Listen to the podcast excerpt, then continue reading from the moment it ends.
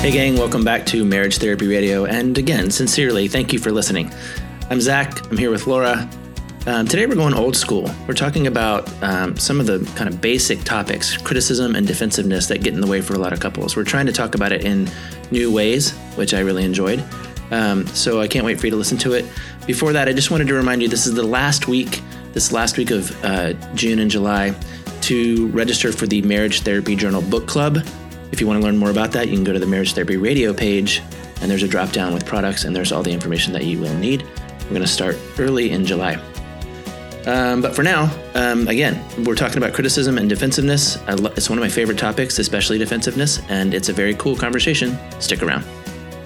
I've described, by the way, how this how this works. So, in case for our listeners, you want to? This is how it goes. I FaceTime Zach, so we're looking at each other through our phones, and we go, "Hey, buddy, what's up?"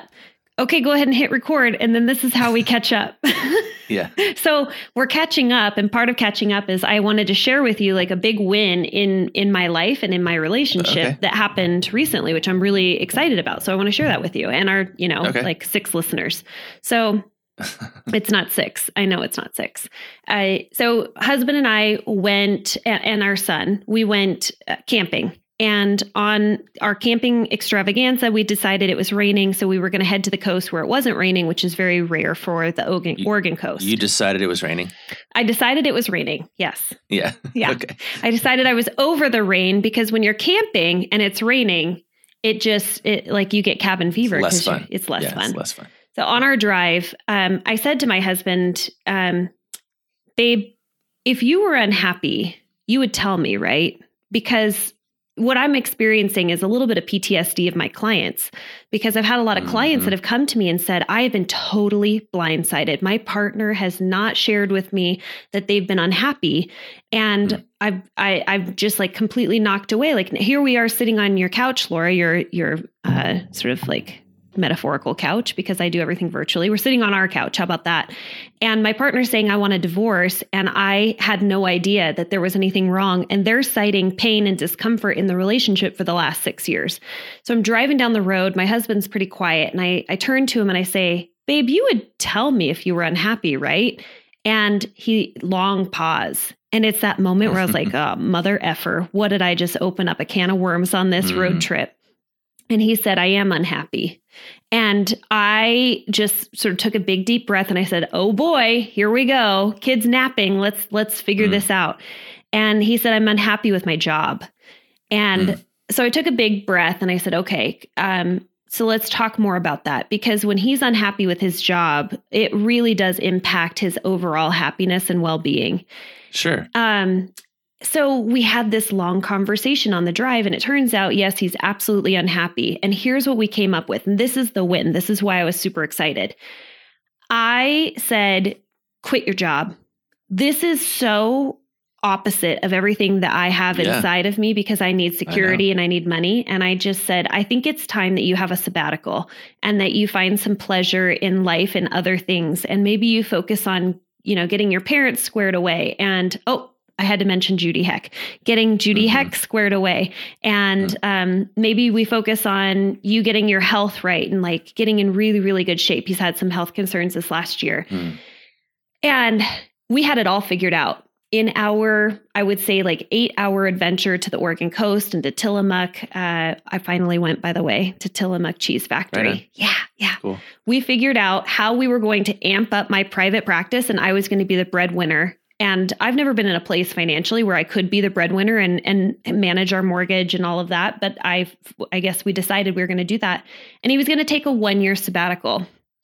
And I'm just, I guess I'm kind of curious from you how, and I also thought this would be really an interesting exercise. Do you think that you and your partner could switch roles? So the roles that I play are that I am supportive, I'm in a supportive financial role. I'm kind of like gravy a little bit. Um, Mm. Where my husband is the meat and potatoes, I'm like the gravy.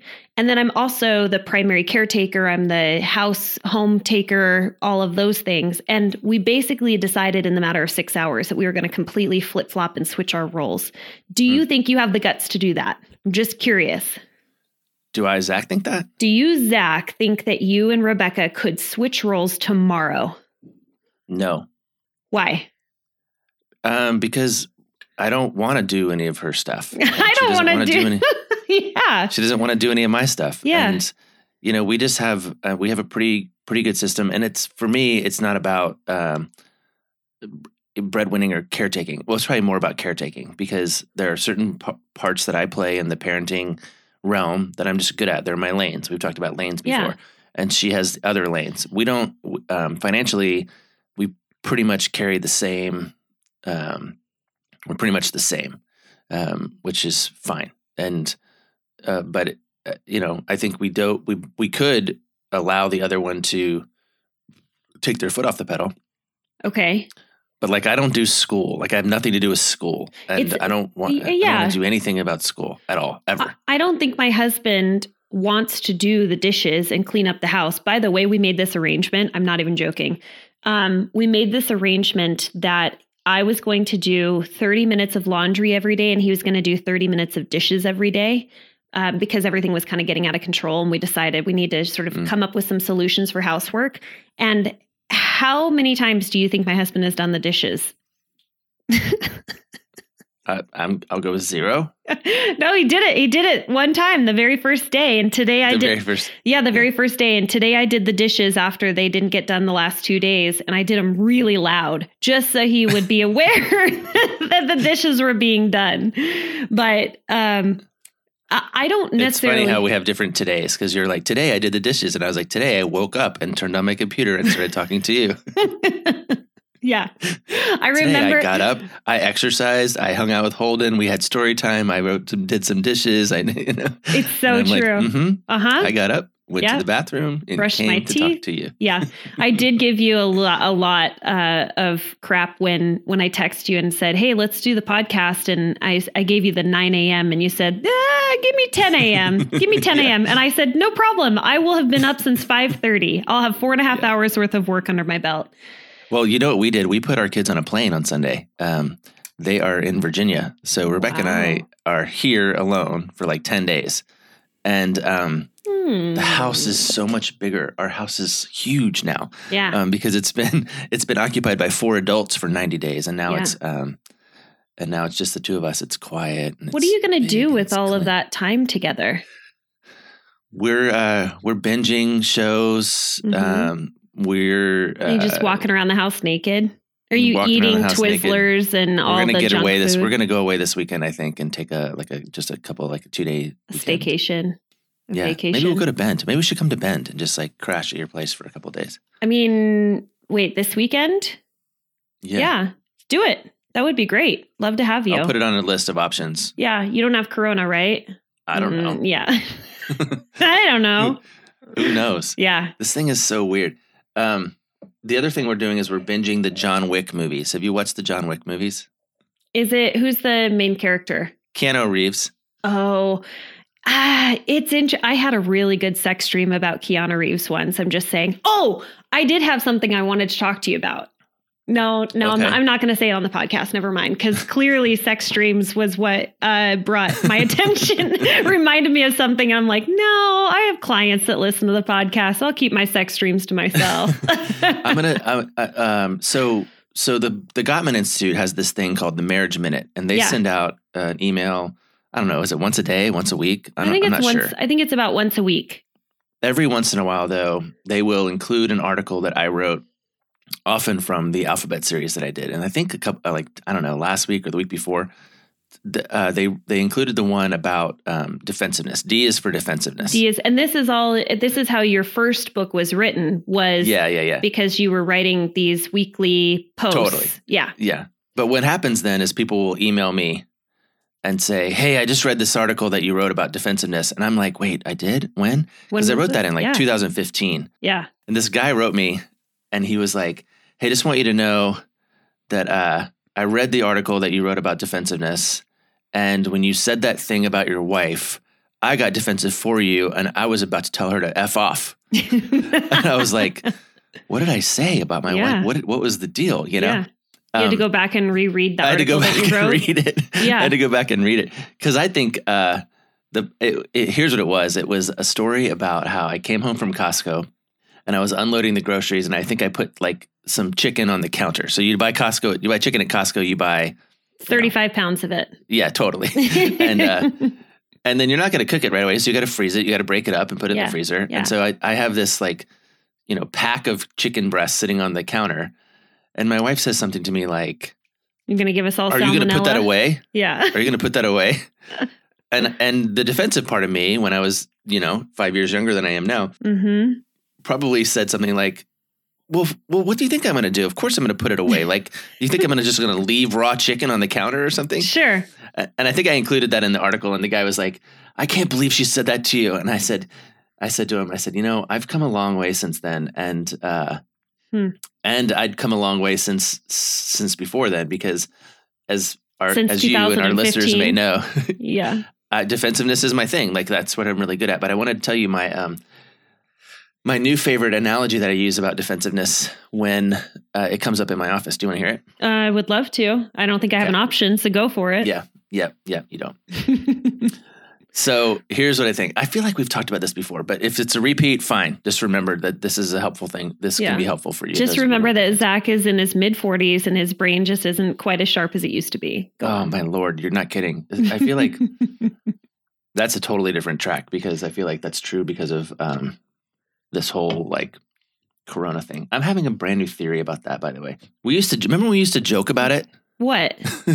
coronavirus and the quarantine. We're like, let's not talk about that thing everybody's talking about that's going to go away in two weeks. Right. Well, we were like week three into it. And we just you couldn't not talk about it, and now it's just a part of our daily life.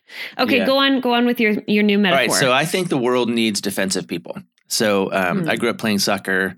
The place where I was excelled as a player and all the best teams I ever played on, I was a marking back. I was an a outside defender in the back, and I was really good at that. I was really good at taking things that other people wanted to create and then destroying them. That's hmm. just what defensive people do. And there's a role that people, those people have. But I found this new metaphor that I love because I'm watching this show. Which is another, it's a whole other topic. We have other topics, all, all kinds of Apparently, all Zach does is just watch shows with his wife and think about new metaphors. Go Um, on. So think about um, uh, defensive people are the people that we hire to to man the castle wall, right? We put them on top of the castle and they Sure. march up and down and they've got their bow and arrow. And we need them because they protect us from things that are threatening. hmm So, but here's the thing: if if you're on the castle wall and you hear a noise in the woods, you don't immediately fire arrows into the woods, right? You, if you're a really good soldier, what you do is you stop, you listen a little bit harder. Maybe you pull out your binoculars or your whatever you have. Maybe you call a buddy over and say, "Hey, do you hear that sound?" Uh huh. And maybe it's zombies. Maybe it's zombies coming out of the woods, but it's probably elk. It's probably a herd of elk Sure. moving through the woods. Sure. And so Those of us who are interesting defensive- story. Zombies in a of us- castle. those of us who are defensive, I think we need to learn the skill of like feeling threatened Okay. by the noise or the criticism that we Yeah. perceive comes from our partner. And maybe like Ryan did, like maybe if you know you and Ryan, maybe he gets defensive when he said when you he hears you say, "Are you happy?" Mm. And he goes, like, like, well, of course I'm happy. Like, what's your problem? Like, but Yeah. no, what he did was he paused, right? He paused long enough Mhm. to say, "No, I'm not," and this isn't a threat that's coming at me, or or Mhm. a, a challenge that's coming at me. It's it's a it's a curiosity. legitimate offer, yeah. and I think that um, again, those of us who are defensive need to learn how to wait long enough to figure out whether or not the thing that feels like a threat is actually a threat. Yeah. And uh, that's the skill I think I've cultivated around the chicken. Because when I wrote this guy back, I said, "If if that happened to me today, if I came home from Costco today with that Mhm. chicken and left it on the counter, and Rebecca said, "Are you going to put that away?" I would probably, I, in fact, I know for sure, I would pause, and then I would probably say, "Did you notice they put a new light in at 145th?" no, you wouldn't. I totally would. I Is would. that I your would not- repair? you wouldn't engage. it's just you a, wouldn't it's just a not i'm not going to respond to this perceived threat But does she probably- hear? She hears that, and she does she immediately go, mm, "Okay, he just changed the subject. Probably, He's, he probably. probably was uh, offended in some way. He got defensive about what I said." yeah Okay. probably and then um and that's part of just how we've learned how to cope with that particular issue for the last you know five years or so So I it's funny because you're talking about this and I hope I hope my new clients are listening because um I I often will ask this in in a um, in a session. Number one is like the very first time I meet people, I will often ask them, "What are you bringing to the table? What are your bad habits? What are you aware of that's not serving the relationship?" And then they get to tell on themselves. And it's one of those moments where um, their partners, for the very first time, are turning and looking at them and saying oh you're actually owning up to this. Okay. All right. That's cool. So when when they sit down and they say well i get to be i'm super defensive um, or i raise my voice or i have a nasty tone. And then a follow-up question will usually be if you've done therapy before they, or maybe you've been struggling with this issue in your relationship how have you tried to fix it? And uh, one of my new clients said, I loved this. She said, Well, you know, you, you count to five and then you respond. And her husband looked at her and she goes, I mean, it's a good strategy. It's not like I've used it, but it's a solid strategy. And I said, that's great. So I can see that, you know, you've learned that along the way. We haven't learned how to actually utilize it. But what what she was getting at was the counting to five was what I think you're talking about is being on the castle wall, hearing something in the woods and deciding rather than just immediately shooting arrows, which is what a lot of us do when we're defensive, is we just immediately respond. Um, or react, I guess is probably the other way. What you're saying is count to five, take a moment, listen a little harder, gain some sort of perspective as to, well, there's one elk there that I can see. There's probably a herd of elk that are further in the woods that are causing all the rustling. And then respond appropriately, count to five, figure it out. Yeah. I like that it, strategy. Know, it makes me think too of the uh, the other side of that, right? Let's say I do want to penetrate the castle and I do have my little little army. Um, because I'm watching this show. It's called The Last Kingdom, and it's about um, Uhtred, son of Uhtred, and he's like always fighting the Danes and the English and the whatever else. And but he, um, let's flip it over, right? The criticizer, the person who wants to get, who right. wants to accomplish something. Um, mm-hmm. The criticizer usually takes uh, his army and brings a show of force, like just at, to the gate, like just comes at it with a big battering ram.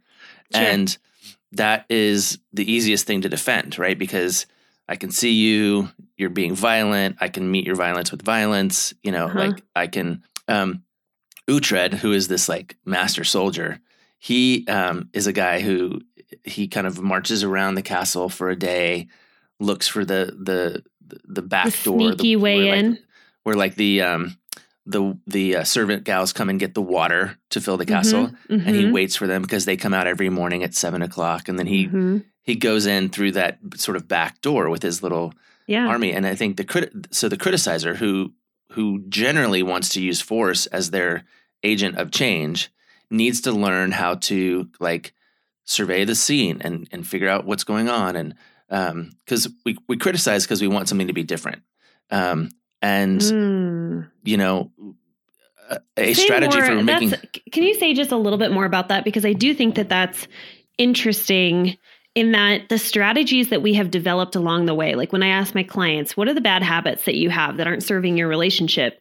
They are habits that we've picked up that have served us in some way. And I think it's important to understand if you're going to replace a habit, if you're going to replace defensiveness or criticism or one of the four horsemen, what's the purpose? Like, what is it serving? What are you actually doing so that you can do it in a better way? And what you said I thought was fascinating, which is okay, say it again criticism.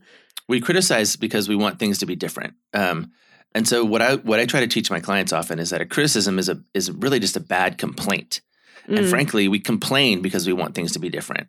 Yeah. You could say, Ryan, like this sucks. I can't believe that you're not doing the dishes. Like you, we had an agreement and you're so lazy, right? That's you saying, I want you to do the dishes. Right. Which, or you could say, uh, or you could say, uh, underneath, I would say, I mean, there might be, I'm going to cut you off because apparently everybody thinks you cut me off. So I'm going to cut you off today. All right. We'll make fine. it fair. Uh, it, underneath that, like you said, because I want him to do the dishes, but then there's even more underneath that. If I was to come to my partner and say, it's, you know, I want you to do the dishes, really what I want is I want to feel like there's equity and I want to feel like yeah. I'm respected in this relationship and that my time is as important as his time. And when yeah. he doesn't do the dishes, I feel um, inadequate or that he doesn't respect me as a person and that my time is just as important because I'm also working. So it's it's also not just about the dishes. And yeah, yeah. 100%. So I okay.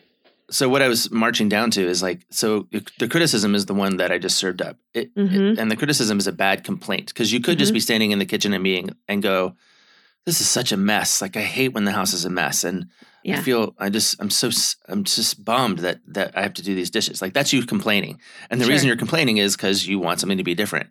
Right. But a complaint is just a bad ask, and the ask is, "Hey, hey, buddy, um, we both want this house to be clean, and we both want equity, and we both want to be. So, could you? Are you going to do that thing that you said you were going to do? Because that Mhm. would help me a lot to like Mhm. actually respect you, and maybe want to have sex with you, and maybe be drawn to you, and da, da, da, like Mhm. so, you know, the ask is the surveying the scene, the walking around, the getting underneath what you really want because you don't Yeah. want the dishes to be clean. You want equity, right. and and then sneaking in the back door when the ladies come out to get the water for the castle, right? Like that's the that's what I think we need to appreciate about the sort of the nuance of like being wanting things to be different is fine. That's allowed. Right. Right.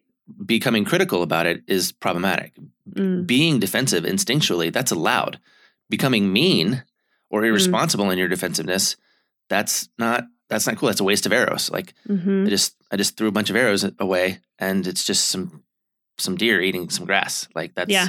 Yeah. stupid you know um It's an interesting way to put it. So I to me it just sounds like you're giving people tips on how to be more critical or how to be more, uh, like better defensive. Be- better defensive. well i think I, and again i think the world needs defensive people and the world needs critical people right we need people who can look around and say something has to be different here like Mm, there this needs to change yeah. um, this isn't working yeah. um, being critical isn't problematic. Being mean Mm. while being critical is Yeah. is problematic. You know, yeah. Making like- it a, an attack on your partner rather than saying, this is something that's not serving me and I'd like it to be better. It's not working. I want it to be better. Yeah. I mean, I say I say that all the time that it's you, we need to be able to complain and criticize and give feedback and teach our partners how to love us and how to better serve this relationship through feedback. And that feedback can come in this form of a request or an ask or a complaint or a need or a desire or whatever it might be, but we need that so that we can level up the relationship and Yeah. ultimately make things so much better for us. It's a lot of complaining to get to a lovely relationship. yeah, or a lot of asking. I mean, Yeah. that's that's the reality. Is uh, what, what was it? We we were um, on the heels of that documentary from the last episode. You know, what that guy say? Be kind and ask for what you need. Yes. Like, learning how to ask for what you need is a skill. You can learn how to do that. Um, Mhm. And when we're hungry, angry, lonely, tired, often we ask for that in in mean ways. right. You know. Um, yeah. Going back to my original story, my husband has asked for a role swap um, this last year a lot. He has just Hmm. sort of offhandedly said, like, you know what? I, this is what he says. You know what I want? I want for you to build your practice so that you can make just a ton of money and I could just be like a kept husband. He has said that multiple times. And we kind of joke and, and laugh it off because he's he's actually giving me a compliment that there is some light in in the in the at the end of the tunnel that my practice is going well enough that he could, you know, ultimately take a step back and not have the stress on his shoulders, which by the way, men um I know that this is not always true, but I think that it still can be a generalization that men carry a lot of the financial burden of a family. And that is not a fun place to be in. Even Yeah. when you have dual earner income, I do still think that culturally men carry that burden on their shoulders of needing to sort of maintain the make sure that bills are paid and yeah. So anyway uh, he has said that many times but it wasn't until i asked him how are you really? Like what's going Mhm. on? And he shared with me what was actually in his heart that i was able to hear him and for the very first time say okay like i think we could make this happen. And i asked him i said are you surprised at all that i offered to swap roles with you? And he Hmm. said no I'm not. And I said, Really? Because this is my greatest fear is that you would quit your job and we would have to figure out how to pay for insurance and I mm-hmm. all of this. And he said, No, because I know that deep down you love me more than anything else and that you're willing to keep me happy. And I went, All right, I'm doing my job. Do you know what my greatest fear is? What? Bears. Yeah? Is there a dad joke in here? No, it's just true. I think bears are terrifying. Speaking of dad joke, did you get the last email? Um, we had a we had a gentleman. It was pretty great. Uh, that sent us a dad joke. I want to. You keep talking. I'm going to find it because I thought it was really funny. Um, I I thought it was a, a fair to Midland dad joke. It was an average dad joke, but um, oh, did you you read it too? Yeah. Okay. Uh, I want to find it if I can. I think I just forwarded it to you and was like, "Here's your dad joke for you." Hang in there, guys. Hang in there, listeners. We're gonna we're gonna find. I just remember the punchline. Hold on. If I type in the punchline, it'll come up on my computer. I can't. I can't find it. He you says, just... uh, "This is from Chris." So, Chris, here you go. You ready, buddy? Um, what did the father buffalo say to the boy buffalo when he went to school? Bison. I said that one. To, I I actually I said bison. that one. Bison. I said that to my um to my husband actually, and he didn't even give me a courtesy laugh. I think no, he just went. Yeah, hmm, it's hmm. not funny. All right, let's land this plane. What do you say? You got it. Um, All right. I, I say I say amen. Amen. Hallelujah. Bye guys. Until next week. Hey, thanks so much for listening to this episode of Marriage Therapy Radio. Just as a reminder, Zach's book club is available for registration until the fireworks go off on July 4th, 2020, in case you're wondering what year you're listening to this.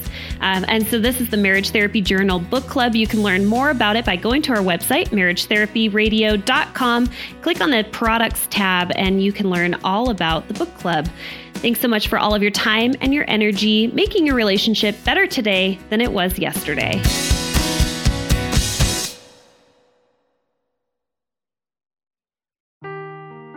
Seeking the truth never gets old. Introducing June's Journey, the free to play mobile game that will immerse you in a thrilling murder mystery. Join June Parker as she uncovers hidden objects and clues to solve her sister's death in a beautifully illustrated world set in the roaring 20s. With new chapters added every week, the excitement never ends. Download June's Journey now on your Android or iOS device or play on PC through Facebook Games.